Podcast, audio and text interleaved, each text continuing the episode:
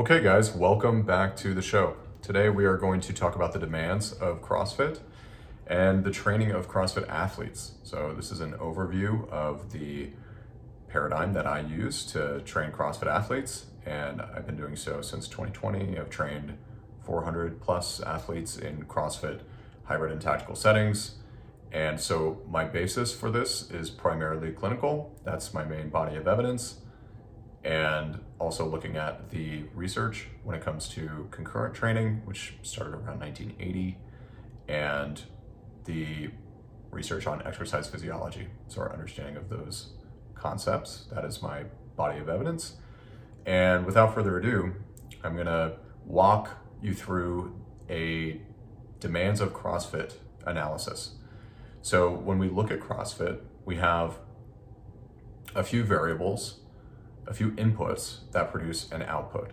And those inputs are the number of contractions, the tension of those contractions relative to an individual's 1RM, and the rest periods, which in CrossFit are almost always minor or uh, very, very short relative to the time that work is being performed.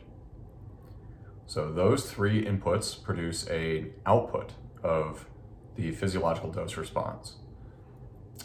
So 80% of the time, CrossFit is producing fast aerobic physiological dose responses. So that's the output.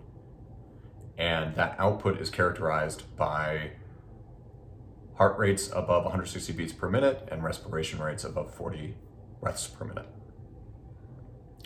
But how are we getting that output?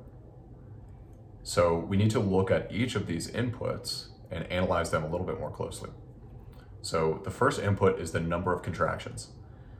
The average CrossFit event is 12 minutes at 15 to 30 contractions per minute.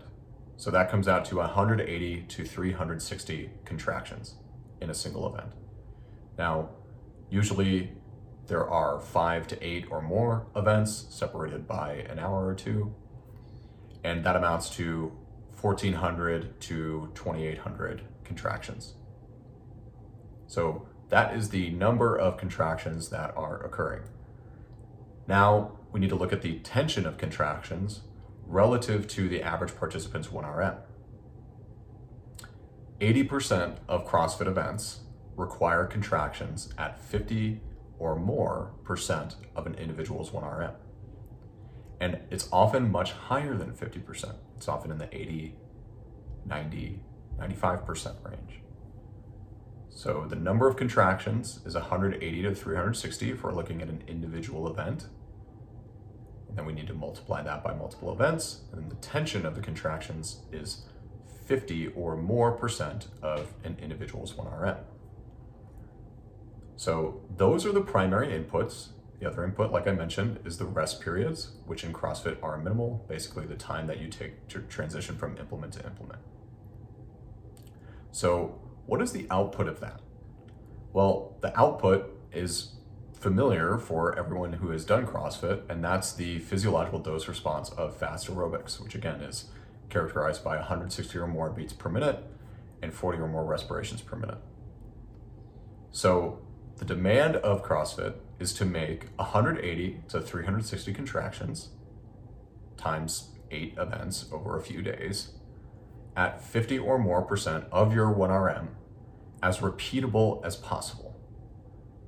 That is the demand of CrossFit. And there are three ways to address that demand. So there are three ways to train as a CrossFit athlete.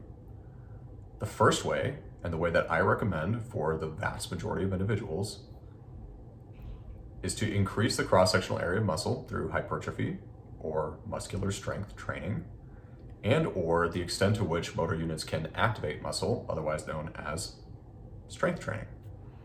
This increases your capacity to produce tension, and therefore the tension of the contractions relative to your 1RM goes down.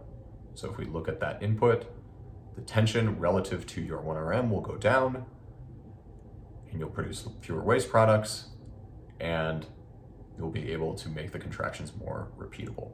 So that is the first way. And that is the way that I recommend for most individuals based upon the loads that are chosen at this day and age in competitive CrossFit. The second way is to increase the metabolic energetic capacity of the muscle fibers you already have available to you. So the muscle fibers that are already recruitable. And you're going to increase those muscle fibers' capacity to remove waste products. And when you do that, the contractions become more repeatable. So that's the second way. The third way is to increase the access, comfort, and control of the positions that are required of you, and therefore each contraction requires less tension relative to your 1RM. The contractions produce fewer waste products, and the contractions become more repeatable. So, again, the goal is to make the contractions more repeatable, and there are three ways to do that. One, get stronger. Two, get more enduring. Three, get more skilled. So those are the three approaches that you can take. And any program that you see is going to emphasize one of those three approaches to varying degrees. Which approach you choose or prioritize depends on an individual needs analysis, which is separate from the process of evaluating the demands of the sport. So, an individual needs analysis is going to be what is your reference point relative to the demands of the sport? And in a future episode, I'll cover how to conduct that needs analysis and again, establish your reference point relative to what the demands of the sport are. So, what should you do today about this? One, if the CrossFit strength standards for your desired level of competition are beyond what you can currently do, then I recommend that you emphasize number one and train with a strength bias, which just means one to two fast aerobic sessions per week to minimize the concurrent training effect and accelerate your adaptations to strength and power training, to resistance training.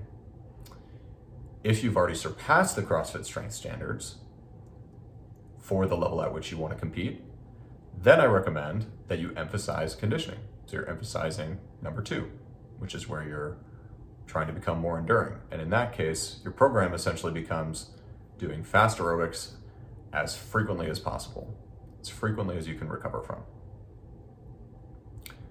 Every program is going to have an element of number three, where you are limited by your skill in some way, your access, comfort, control of positions is somewhat limited, and you're doing some sort of mobility, movement prep, body maintenance, etc., skill work to improve your access, comfort, and control of positions so that each contraction requires less tension produces fewer waste products and becomes more repeatable.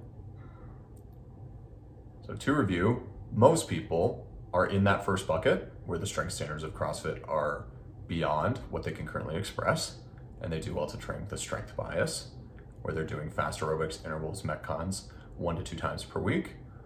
Some people are in the second bucket, where they've already surpassed the strength standards, and they need to emphasize becoming more conditioned. And then almost everyone is going to have elements of three where they're doing some sort of mobility work, skill work, prep work to increase their access, comfort, and control of positions. Okay, guys, so that's what to do today. So, to review, the demands of CrossFit is a function of the number of contractions, the tension of each contraction relative to an individual's 1RM, and the rest period, which in CrossFit is almost always minimal. Those inputs produce the output of the physiological dose response. And in CrossFit, the physiological dose response of the output is fast aerobics, which is characterized by 160 plus beats per minute and 40 plus respirations per minute. The contractions are 180 to 360 contractions per event times eight events over a few days. And the tension of those contractions is often 50 or more, often much higher than 50% of an individual's 1RM. That produces a fast aerobic physiological dose response. And then the three ways to get better at CrossFit through training are to get stronger so that the contractions make up a smaller percentage of your 1RM, produce fewer waste products, and become more repeatable. Or you can increase the energetic metabolic capacity of the muscle fibers that you already have available to you, and that is going to make the contractions more repeatable or you can increase the access, comfort, and control of positions so the contractions require less tension, so the contractions become more repeatable. Okay, guys, thanks for joining me. If you enjoy this podcast, I ask that if you're listening, please rate. If you're watching on YouTube, please like and subscribe. Thank you guys for being here, and I'll see you in the next one.